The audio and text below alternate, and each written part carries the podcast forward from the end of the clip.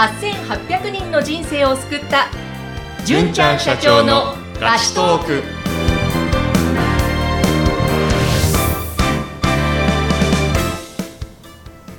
こんにちは。ピーチ株式会社の小崎です。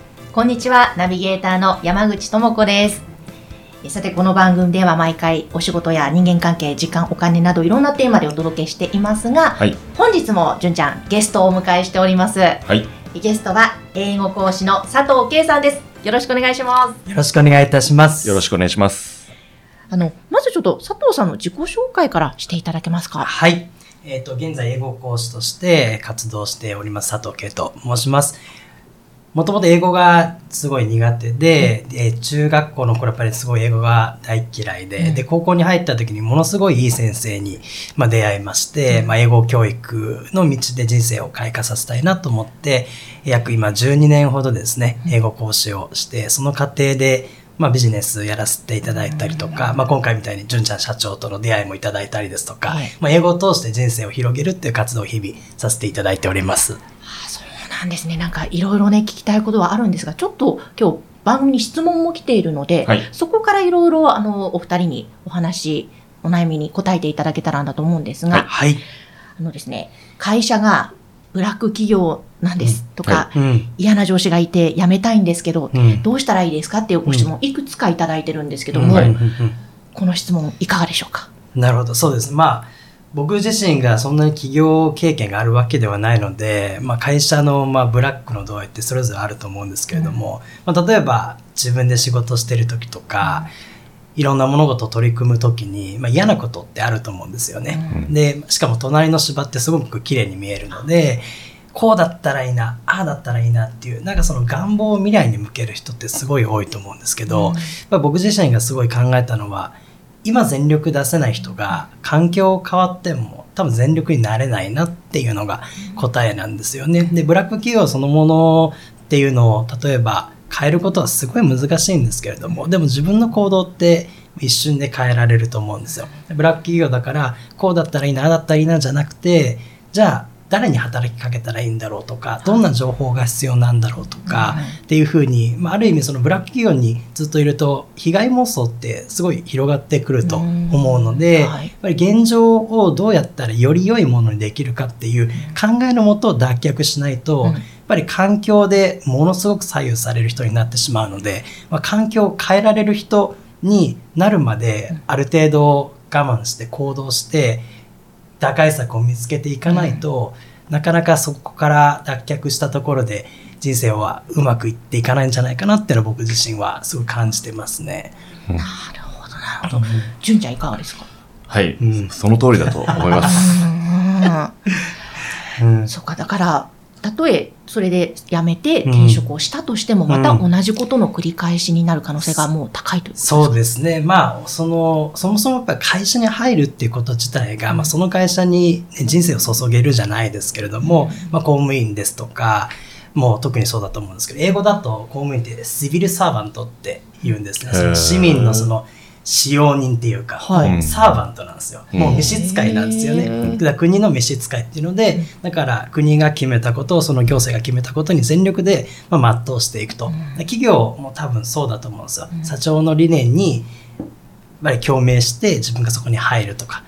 まあ、今の若い人たちって給料で見たりとか、福利厚生で見たりとか、その自分がいかにいい思いができるかっていう前提で会社選んじゃってるんですけれども、うん。そうじゃなくて、社長とどういうコミュニケーションをとって、どんな理念が自分を持っていて、それをどういうふうに世の中に広めていくかっていうことを意識して仕事をしていかないと、うん。まあ、給与がとか、休みがとか、うん。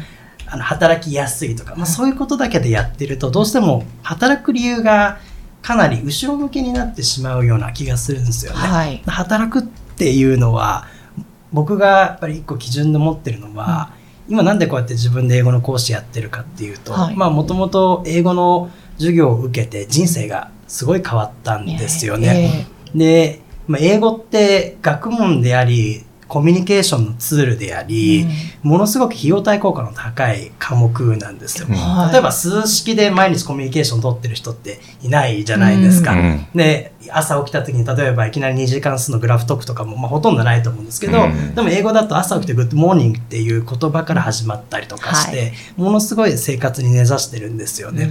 で、その時にやっぱり自分がなんでこんなに仕事を続けられたかっていうと、まあ、お金やっぱりいただいて仕事してるのはもちろんなんですけれども、一方でこの仕事ってお金払ってでもやりたいなって思うんですよね。ううん。ん、っていう基準でどれだけの人が仕事を選んでいるか、はい。お金を払ってでもしたいと思えば別にブラックとかホワイトとかあんまり関係なくてはあ。いかに今自分にやってることが自分が自己投資できるかっていう概念と、うん。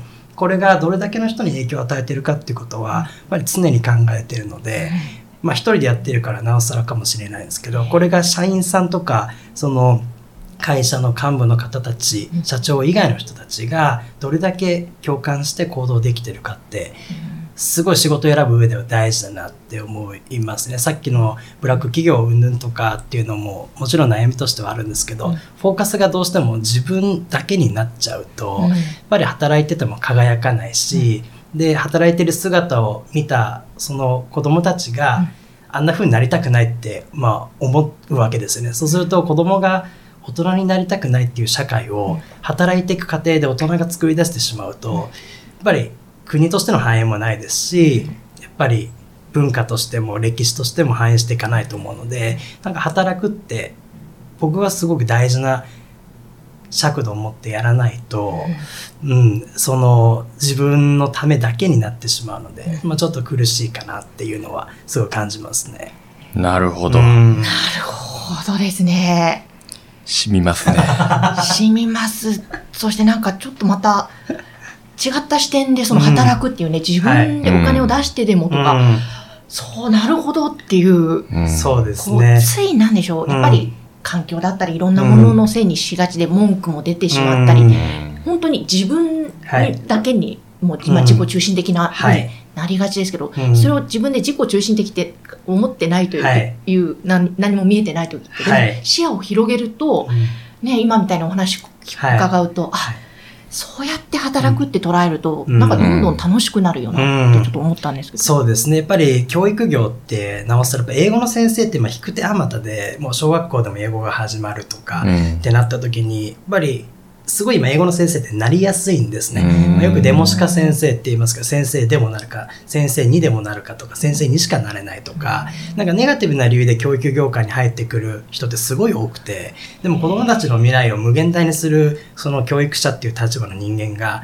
なんかネガティブな理由で入ってくるんですよね。うん。あの公務員はその福利厚生もしっかりしてるし休みもあるしとか充実、まあ、日々が充実できるとかもちろんそれ大事なんですけどなんかそこだけでやられるとやっぱりその授業とか子どもたちに対するコミュニケーションってものすごく消極的なものに移るのでなんかもっと全力で前走っていけるような人がこういう業界に入ってきたらいいなみたいな。多分それこそね純ちゃん社長がその教壇に立ったらまた面白い学級になるでしょうし、うん。なんか教育者になるべき人が教育に携われないっていうのが、特に今の日本の現状でもあると思うのでそれって全ての業種に言えると思うんですよね、はい。なので自分が勝てる場所をしっかり見つけるっていうのもそうですしそのために今を全力でリサーチして今を全力で自分の学問の時間に当ててとか、うん自己成長に当てられる人じゃないとさっきみたいな悩みが解決したとしても、うん。また新しい壁にぶつかって、まあ、何もなし得ずに、まあ、文句ばっかり言う人生で死んでいくっていうのは、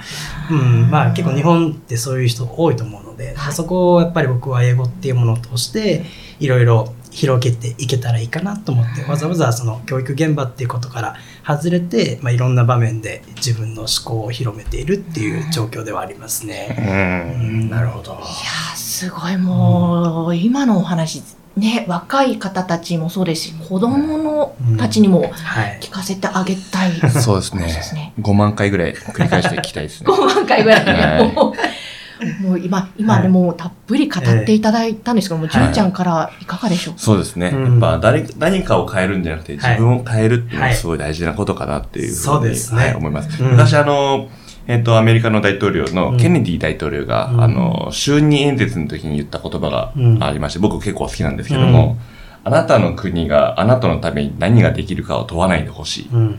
あなたがあなたの国のために何ができるかを問うてほしいと。うんいう、あの演説をされたらしいんですけども、うん。はい。これおどんな組織でも同じことかなと思ってるんですね。うん。会社だとしても、会社が自分に対して何をしてくれるのかをうん。問うのではなくて、うん。自分がみんなに対して何ができるのかっていうのを問う人がうん。うまくいくのかなと。はい。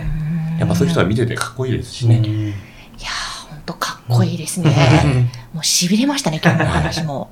いやー、本当に、もう、いろいろと私も、あの、学ばせていただきました、今日も。ありがとうございます。ありがとうございます。でね、あの、佐藤圭さん、いろいろな活動をされているんですけども、実は、ポッドキャストの番組もあ始めるそうなんですね。2021年頃からちょっと本格的にあの配信ができたらなと思ってて、今、純ちゃん社長に言っていただいた、まあ、いわゆる名言って世の中いっぱい転がってると思うんですよ。はい。で、僕がなんでこういう思考になったかっていうと、やっぱり偉人が、歴史上の人物が、そしてまあ現代現存する人物がやっぱりいろんな言葉を発するわけですよね。うん。で言葉ってやっぱりすごい心の栄養素そのもので、言葉で人生ってやっぱ変わってくる、うん。しかもそれが誰が言うかですごく意味が変わってくると思うんですね。うん。純ちゃんの言うそのこれをしなさいっていうことと例えば違う人の言うこれをしなさいっていう言葉の重みって違うので、発言者で言葉の重みってすごい変わるっていうのはうん。ものすごい面白いツールだなと思ってて、うん。今世の中に転がっている名言をちょっと引っ張り出して、うん。で英語に絡めながら、はい。そのポッドキャストでこういった音声ではい。配信していきたいっていうのは来年あの2021年のですね、目標に今なっております。うん。なるほど。はい楽しみですね。楽しみですねこちらの番組も。そして、はい今すでに配信されているはい YouTube の番組もあるということなそうんでが。ですすね。ぜひ YouTube の方も、あの、佐藤系って検索するとですね、はいあの、いろいろ出てくると思いますので、あの、YouTube 登録もぜひですね、見ていただけると嬉しいです。はい。はいはいぜひぜひ皆さん、あの、こちらの URL は、この番組の説明欄のところに掲載していますので、ぜひご覧ください。はいえそして番組宛ての皆様からのご質問、ご感想、えこちらも説明欄のところに載せております、ピーチ株式会社の公式 LINE アカウントまでぜひお寄せください。お待ちしています。ということで本日のゲスト、佐藤圭さんでした。ありがとうございました。ありがとうございました。ありがとうございました。